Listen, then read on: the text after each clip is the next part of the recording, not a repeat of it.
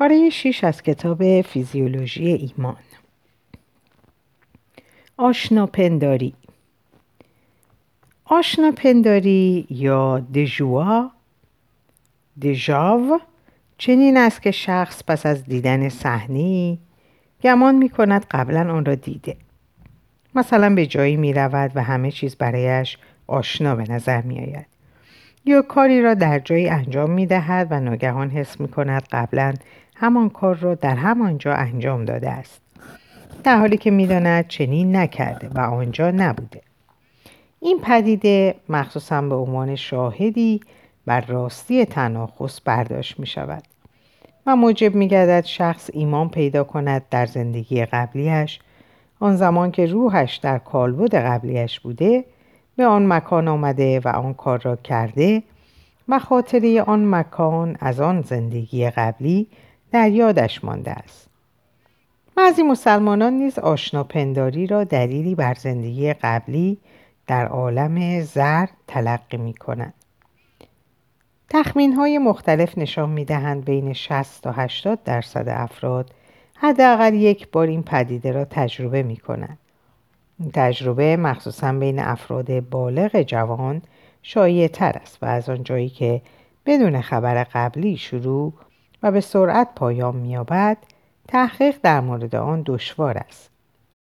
وقوع تجربه آشناپنداری بلافاصله قبل از آغاز تشنج در سر لوب گیجگاهی شایع است.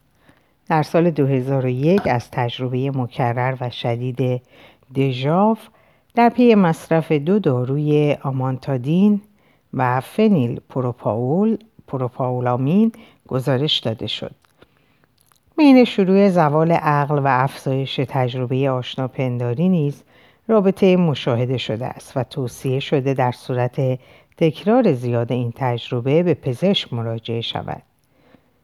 تئوری های مختلفی برای توضیح تجربه دژاو مطرح شده. یکی از آن پدیده ها یکی از آنها این پدیده را به خطای کوچکی در عملکرد الکتریکی مدار مغز نسبت می دهد. به این ترتیب که اگر بخش هایی از مغز که متوجه اتفاقات حال حاضر هستند و بخشهایی از مغز که مسئول یادآوری خاطرات هستند دچار اختلال عمل کرد شوند مغز آنچه را که اکنون یا ثانیه پیش درک کرده را به عنوان خاطره ای از گذشته دور تفسیر می کند. یعنی شخص به درستی می داند که قبلا در آنجا بوده و آن کار را کرده. اما این قبل مربوط به گذشته دور نبوده و همین ثانیه پیش بوده. ولی به علت یک اختلال در مغز معنای زمانیش به گذشته دور تفسیر شده است. خواب و رویا. امروزه برخلاف گذشته های نه چندان دور مردم کمتر خواب و رویا را دلیلی بر جدایی روح از بدن و گشت و گذار در عوالم دیگر می دانند.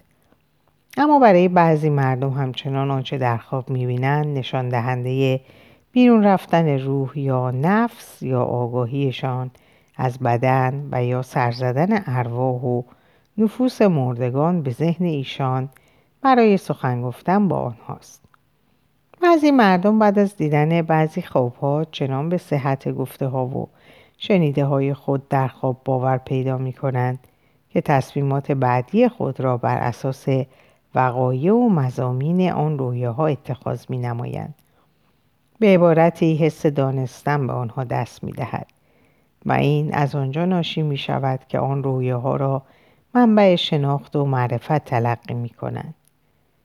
در اواخر دهه 1980 مارک سولمز عصب روانشناس از 340 434 بیمار مبتلا به آسیب مغزی مجموع سوالاتی را درباره کیفیت و کمیت و خصوصیات رویاهایشان پرسید و از آن میان پاسخهای 361 نفر را قابل ارزیابی تشخیص داد. هر یک از این افراد در بخشی از مغزشان دچار آسیب شده بودند. طبعا کسانی که بعد از آسیب مغزی هیچ تغییری در کیفیت و کمیت رویاهایشان اتفاق نیفتاده بود نشان می‌دادند که قسمت های آسیب دیده مغزشان نقشی در خواب دیدن ندارند. دویست نفر از این افراد دچار تغییری در خواب دیدن نشده بودند. این نشان می‌داد که مراکز دخیل در امر خواب دیدن محدودند و در همه نقاط مغز حضور ندارند. کسانی که دچار صدمه به ناحیه سوم کورتکس بینایی شده بودند می‌گفتند که خواب نمی‌بینند بلکه خواب می‌شوند میشنوند یعنی در خوابشان تصویر وجود نداشت آسیب به محل اتصال کورتکس تمپورال پاریتال و اکسیپیتال و نیز آسیب به منطقه لب‌های فرونتال و شاخ فرونتال و انتهای مغز باعث شده بود که افراد اصلا خواب نبینند. آسیب به منطقه مدیال مدیال پریفرونتال کورتکس باعث می شد که افراد حتی در بیداری نیز خواب ببینند و لحظاتی رویاگونه و حضور ناگهانی تصاویری در جلوی چشمشان را تجربه کنند. آسیب به منطقه تمپورال مغز باعث افزایش کابوس شبانه شده بود.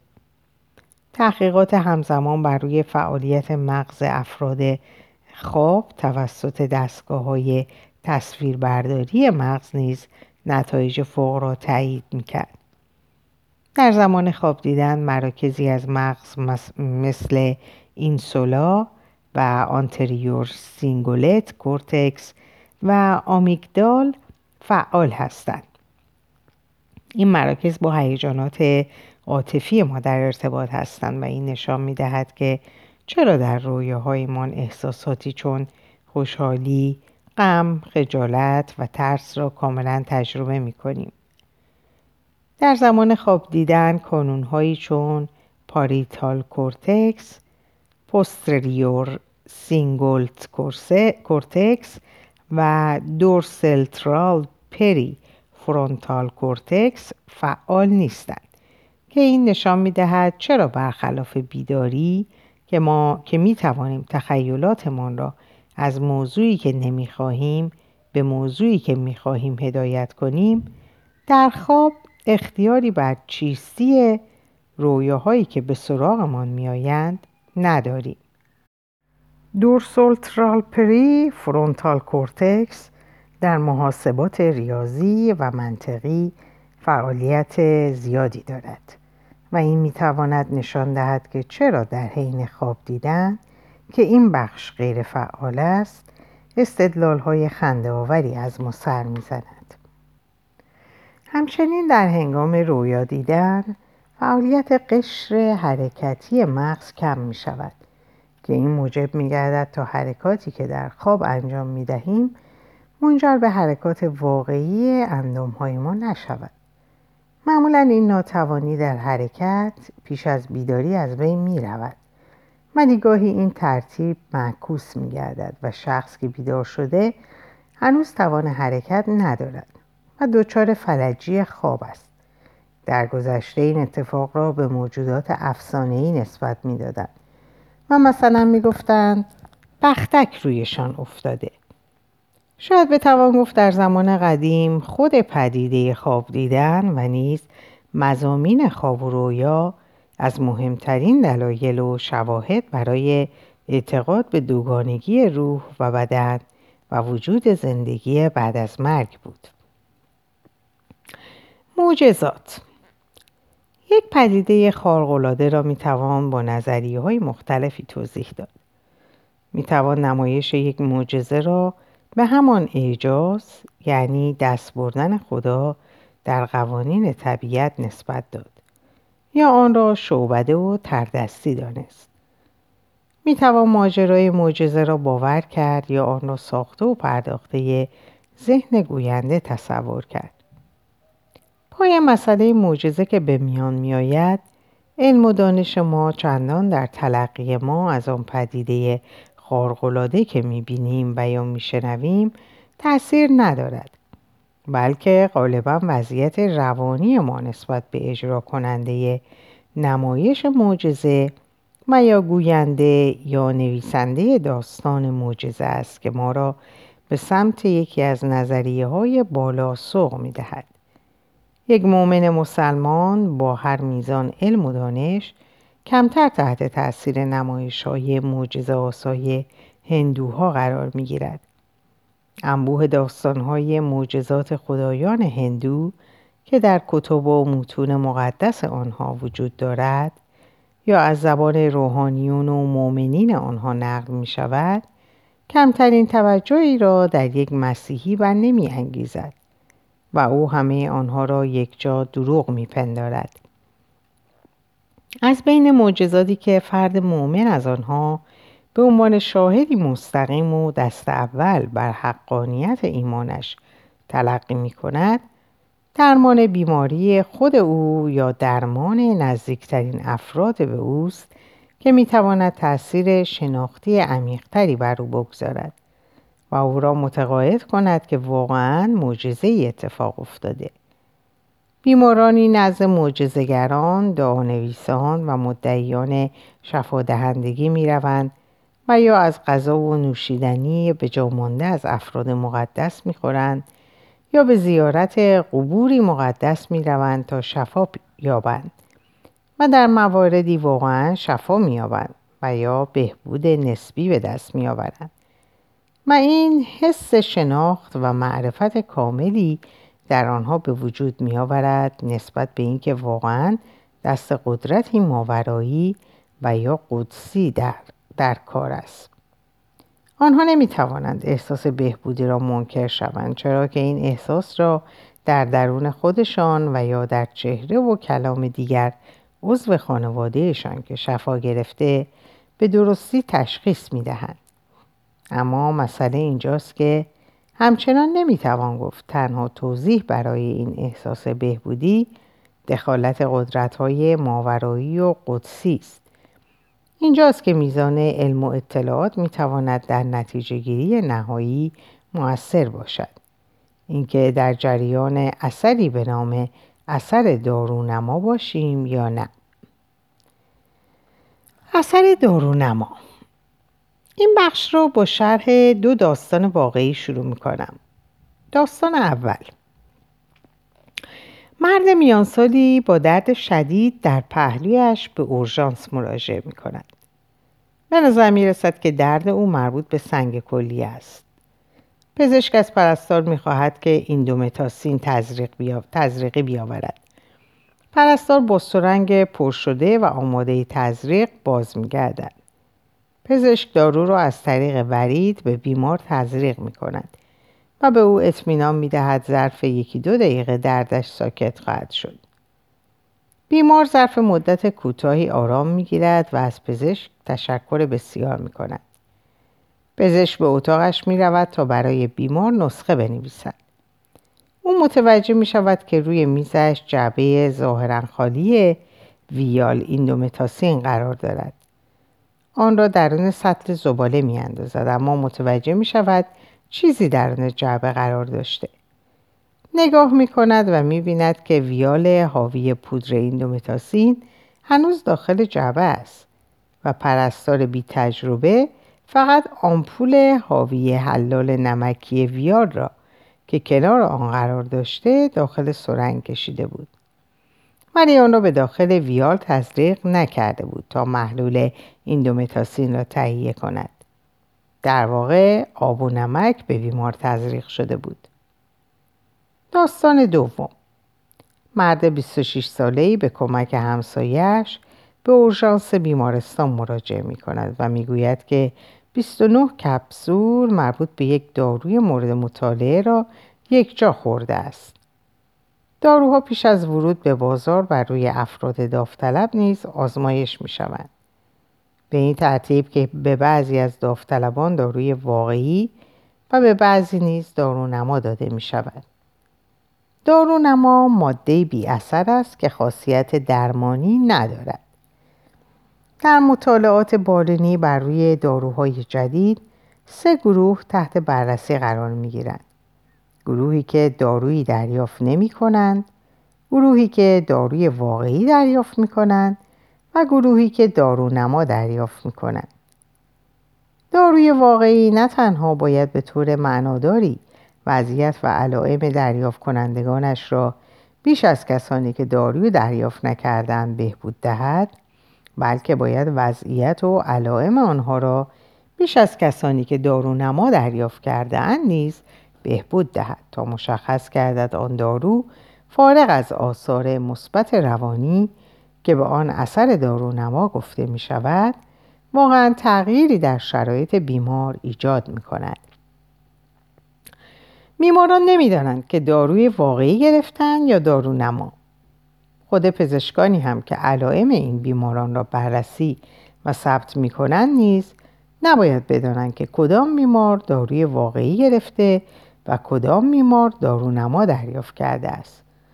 به این ترتیب اثر سوگیری های شناختی پزشکان نسبت به داروی واقعی چه سوگیری مثبت و چه سوگیری منفی حذف میگردد به چنین مطالعاتی دو سوکور می‌گویند چون نه پزشکی که بر بالین بیمار است نه بیمار هیچ کدام نمی‌دانند چه کسی دارو و چه کسی دارونما گرفته است اما بقیه داستان مرد مورد نظر ما بعد از قطع رابطه با دوست دخترش دو ماه از افسردگی رنج می برد. او آگهی مربوط به آزمایش داروی ضد افسردگی جدیدی را می بیند و تصمیم به مشارکت در آزمایش می گیرد. بعد از مدتی احساس بهبود نسبی می کند. اما یک روز و در پی یک مشاجره با دوست دخترش تصمیم می گیرد همه کپسول های باقی مانده را یک جا بخورد. خیلی زود پشیمان می شود و از همسایش می خواهد او را به بیمارستان ببرد. رنگش پریده بود. عرق می کرد. سرعت نفس زدنش زیاد بود و فشار خونش به هشتاد و روی چهر رسیده بود که در حالت طبیعی حدود 120 روی 80 است. دو لیتر سرم نمکی به او تزریق شد. فشار خونش بالاتر رفت اما به محض کاهش سرعت تزریق سرم دوباره پایین رفت. بعد از چند ساعت معلوم شد که مرد مورد نظر ما در دسته کنترل آزمایش داروی مورد نظر بوده و آنچه خورده بوده دارو نما یا بهتر است بگوییم ماده بیخاصیت بوده است وقتی ماجرا به او گفته شد احساس بهبود کرد و فشار خونش به حالت عادی درآمد. هروبیارتسون و گوچه دو محقق دانمارکی در سال 2001 نتایج 114 مطالعه مختلف را مورد متاآنالیز قرار دادند. و در این متاآنالیز فقط به مقایسه اثر دارونما در گروهی که دارونما مصرف کرده بودند با کسانی که اصلا دارویی مصرف نکرده بودند پرداختند. آنها با داده های مربوط به کسانی که داروی واقعی مصرف کرده بودند کاری نداشتند نتیجه گیری آنها این بود که اثر ضد درد دارونماها معادل یک سوم اثر یک داروی ضد درد غیر استرویدی مثل ایندومتاسین بوده است. همچنین در سال 2001 آمانزیو و همکارانش 278 بیمار را که جراحی قفسه سینه انجام داده بودند در دو گروه تحت مطالعه قرار دادند. به یک گروه داروی ضد درد آن هم به شکلی نمایان تزریق می شد و به آنها گوشزد می گردید که در حال دریافت یک مسکن قوی هستند.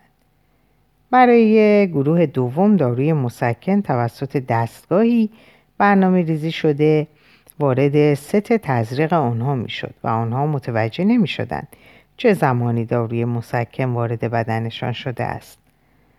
اثر تزریق پنهانی به طور محسوسی کمتر از اثر تزریق آشکار بود.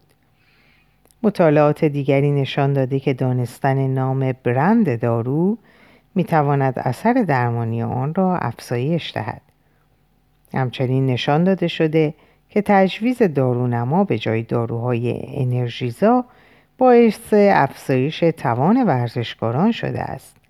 حتی ورزشکارانی که داروی انرژیزا تزریق می‌کردند بعد از تزریق دارونما در همان ناحیه در حالی که خودشان می‌دانستند دارونما تزریق می‌کنند باز هم تا حدی تواناییشان افزایش یافت و عملکردشان از کسانی که همون دارونما را نیز تزریق نکرده بودند بهتر شد تحقیقات نشان داده که ناقل های شیمیایی ضد درد درون مغز که به آندورفین یا مورفین درونی شهرت دارند در ایجاد آثار تسکینی دارونماها تاثیر دارند. به عنوان مثال وقتی به جای مورفین دارونما تزریق می شود همچنان اثر تسکینی نسبی بر بیمار می‌گذارد. اگرچه این اثر کمتر از اثر مورفین واقعی است. اما وقتی به جای دارونما نالوکسان به بیمار تزریق می شود دیگر اثر دارونمایی هم ندارد و هیچ کاهش دردی صورت نمی گیرد. نالوکسان دارویی است که گیرنده های آندورفین را در سلول های عصبی مسدود می کند و مانع از تاثیر این ناقل شیمیایی درون مغز می گردد. ظاهرا به این ترتیب مکانیسم اثر تسکینی دارونما از کار می افتد و اثر دارونما دیگر ظاهر نمی گردد. مکانیسم های دیگری نیز برای اثر دارونما پیشنهاد شده است. حتی عمل جراحی نیز می تواند همچون دارونما اثر تسکینی داشته باشد و این اثر تا مدتها دوام آورد بدون آنکه طی عمل زایعی پیدا شده و اصلاح شده باشد به هر حال اینکه افراد بعد از دعا زیارت خوردن یک ماده جادویی بیخاصیت آب دعا انرژی درمانی احساس بهبودی می کنند می تواند به اثر دارونما مربوط باشد. پس واقعا احساس بهبودی وجود دارد و به عنوان یک تجربه دست اول و بیواسطه قابل انکار نیست. اما حالا برای توضیح علت این بهبود یک نظریه رقیب علاوه بر نظریه وقوع معجزه وجود دارد و لذا بهبود بیماری نمی‌تواند یک منبع شناخت و معرفت نسبت به وجود به وجود نیروهای ماورایی و قدرت خدایان و قدیسین باشد. یادآوری معجزه گاهی افرادی را می‌بینیم که یک پدیده خارق‌العاده و معجزه آسا را که هیچ توضیحی جز معجزه بودن برایش متصور نیست تعریف می‌کنند. یا ممکن است خودمان هم چنین پدیده هایی را از گذشته در حافظه داشته باشیم.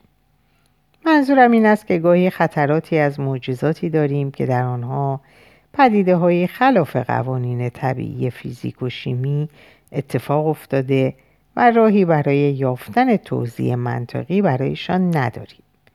طبعا چنین خاطراتی می‌تواند برای کسانی که آن را به یاد میآورد یک شاهد و منبع شناخت جهت اطمینان از وقوع معجزه باشد گرچه ممکن است کسی سعی کند توضیح منطقی و غیر ماورایی برای آن پدیده های پیدا کند و یا اصلا بگوید چون نمی‌توانیم این گونه پدیده ها را توضیح دهیم نباید لزوما آن را به حساب دخالت عمدی قدرت های ماورایی بگذاریم.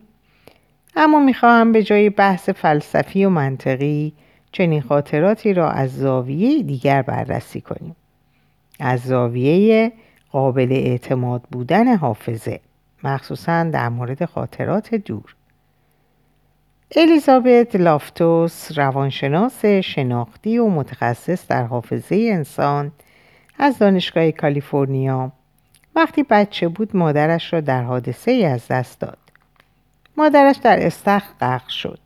سالها بعد طی صحبتی که در یک جشن تولد با یکی از بستگانش داشت به واقعیت جدیدی پی برد که از آن اطلاع نداشت. او شنید که خودش نخستین کسی بوده که جسد مادرش را در استخ پیدا کرده بود. او پیشتر چیزی در این مورد به یاد نمی آورد و حتی باور اینکه چنین اتفاقی برایش افتاده باشد دشوار بود. او می‌گوید وقتی از مهمانی تولد به خانه برگشتم به وقایع روز حادثه مرگ مادرم فکر کردم. مثلا وقتی کارکنان آتش نشانی آمده بودند و به من اکسیژن دادند دادند را مرور کردم. شاید چون جسد مادرم را پیدا کرده بودم و حالم بد شده بود نیاز به اکسیژن داشتم. کمی بعد حتی توانستم تصویر جنازه مادرم را که روی آب استخ شناور بود به یاد آورم. اما بعد یکی از بستگان الیزابت به او گفت که قطعا در اشتباه است. در واقع به جای الیزابت این امش بود که جسد را در استخ پیدا کرده بود. این ماجرا باعث شد موضوع ساخته شدن خاطره کاذب برای خود پروفسور لافتوس جذاب شود. چرا بدون دیدن هیچ جسدی خاطره از آن در ذهنش ساخته شده بود؟ پس به تحقیقات بکری در این زمینه دست زد. او به مطالعه بر روی گروهی داوطلب پرداخت و از اعضای تیم خود خواست با خانواده های داوطلبان تماس بگیرند و درباره رویدادهای گذشته زندگی آنان کسب اطلاع کنند. سپس محققان با کمی اطلاعاتی که به دست آورده بودند درباره دوران کودکی هر یک از داوطلبان چهار داستان طرح کردند. سه داستان واقعیت داشت اما چهارمی محتوای مطالبی باور نکردنی لیکن جعلی بود. داستان چهارم مربوط به گم شدن داوطلبان در کودکی به هنگام رفتن به یک مرکز خرید بود و اینکه خانم مسنی آنها را پیدا می کرد و تحویل پدر و مادرشان می‌داد. در مصاحبه که با داوطلبان انجام شد این چهار داستان را برایشان نقل کردند از آنها پرسیدند آیا داستانها را بیاد میآورند یا نه حداقل یک چهارم آنها گفتند یادشان میآید که در کودکی در مرکز خرید گم شده بودند حالان که چنین ماجرایی برایشان پیش نیامده بود در ابتدا داوطلبان تنها مختصری از این واقعه را به یاد می آوردن. اما هفته بعد که مراجعه کردن چیزهای خیلی بیشتری یادشان می آمد.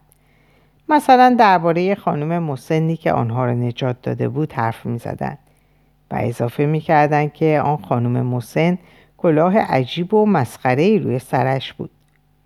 یا من آن روز اسباب بازی دلخواهم را با خود داشتم. یا مادرم خیلی عصبانی شده بود. لافتوس متوجه شد نه تنها می شود خاطرات جدیدی را وارد ذهن افراد کرد بلکه آنها به چنین خاطراتی شاخ و برگ هم می دهند و بیان که متوجه شود به مدد تخیل به غنیتر کردن بافت ماجرا می پردازند. الیزابت لافتوس در تحقیق دیگری نشان داد که می توان با پرسیدن سوالهای خاص تغییراتی در پاسخهای افراد ایجاد کرد. او از داوطلبان که صحنه برخورد دو اتومبیل به آنها نشان داده شده بود می‌پرسید ماشین هایی که با هم برخورد کردند با چه سرعتی حرکت می‌کردند؟ یا می‌پرسید ماشین هایی که به هم کوبیدند چه سرعتی داشتند؟ افراد در پاسخ به سوال دوم سرعت بیشتری برای ماشین ها ذکر می‌کردند. وقتی خاطرات گذشته زندگی خود را مرور می‌کنیم باید بدانیم لزوما همه جزئیاتی که به یاد میآوریم صحت ندارد. بعضی از آنها داستانهای دیگران و بعضی از آنها داستانگویی های مغز خودمان است. اما چرا این اتفاق میافتد؟ گفتیم که برای تشکیل حافظه طولانی مدت باید بین سلول های عصبی پیوندگاه یا سیناپس جدید تشکیل گردد. از بین رفتن این سیناپس ها منجر به از دست دادن خاطرات می شود یکی از عوامل تحکیم این سیناپس ها مولکول های بلندی است که از سلول های هر طرف سیناپس خارج می شود.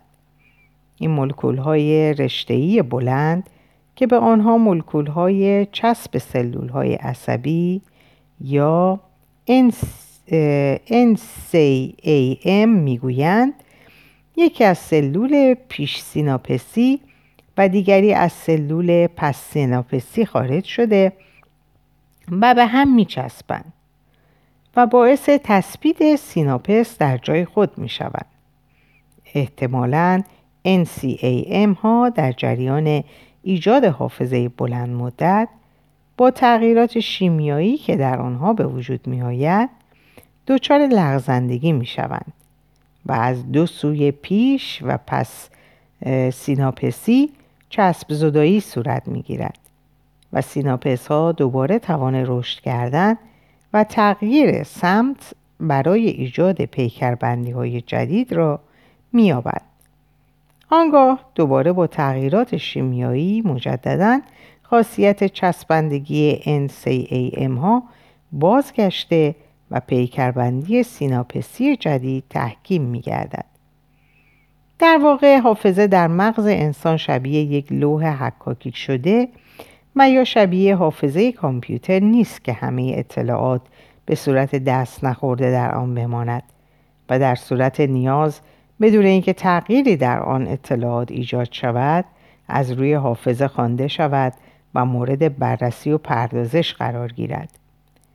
حافظه در انسان یک پدیده دیالکتیکی است یعنی حافظه در یک محفظه جداگانه نیست که فقط فراخانی شود و دوباره به جایش بازگردد بلکه هر بار که فراخانی می شود و جان می گیرد دوباره در تعامل با افکار فعلی و محیط فعلی و تحت تاثیر آنها قرار گرفته و بازنویسی می شود.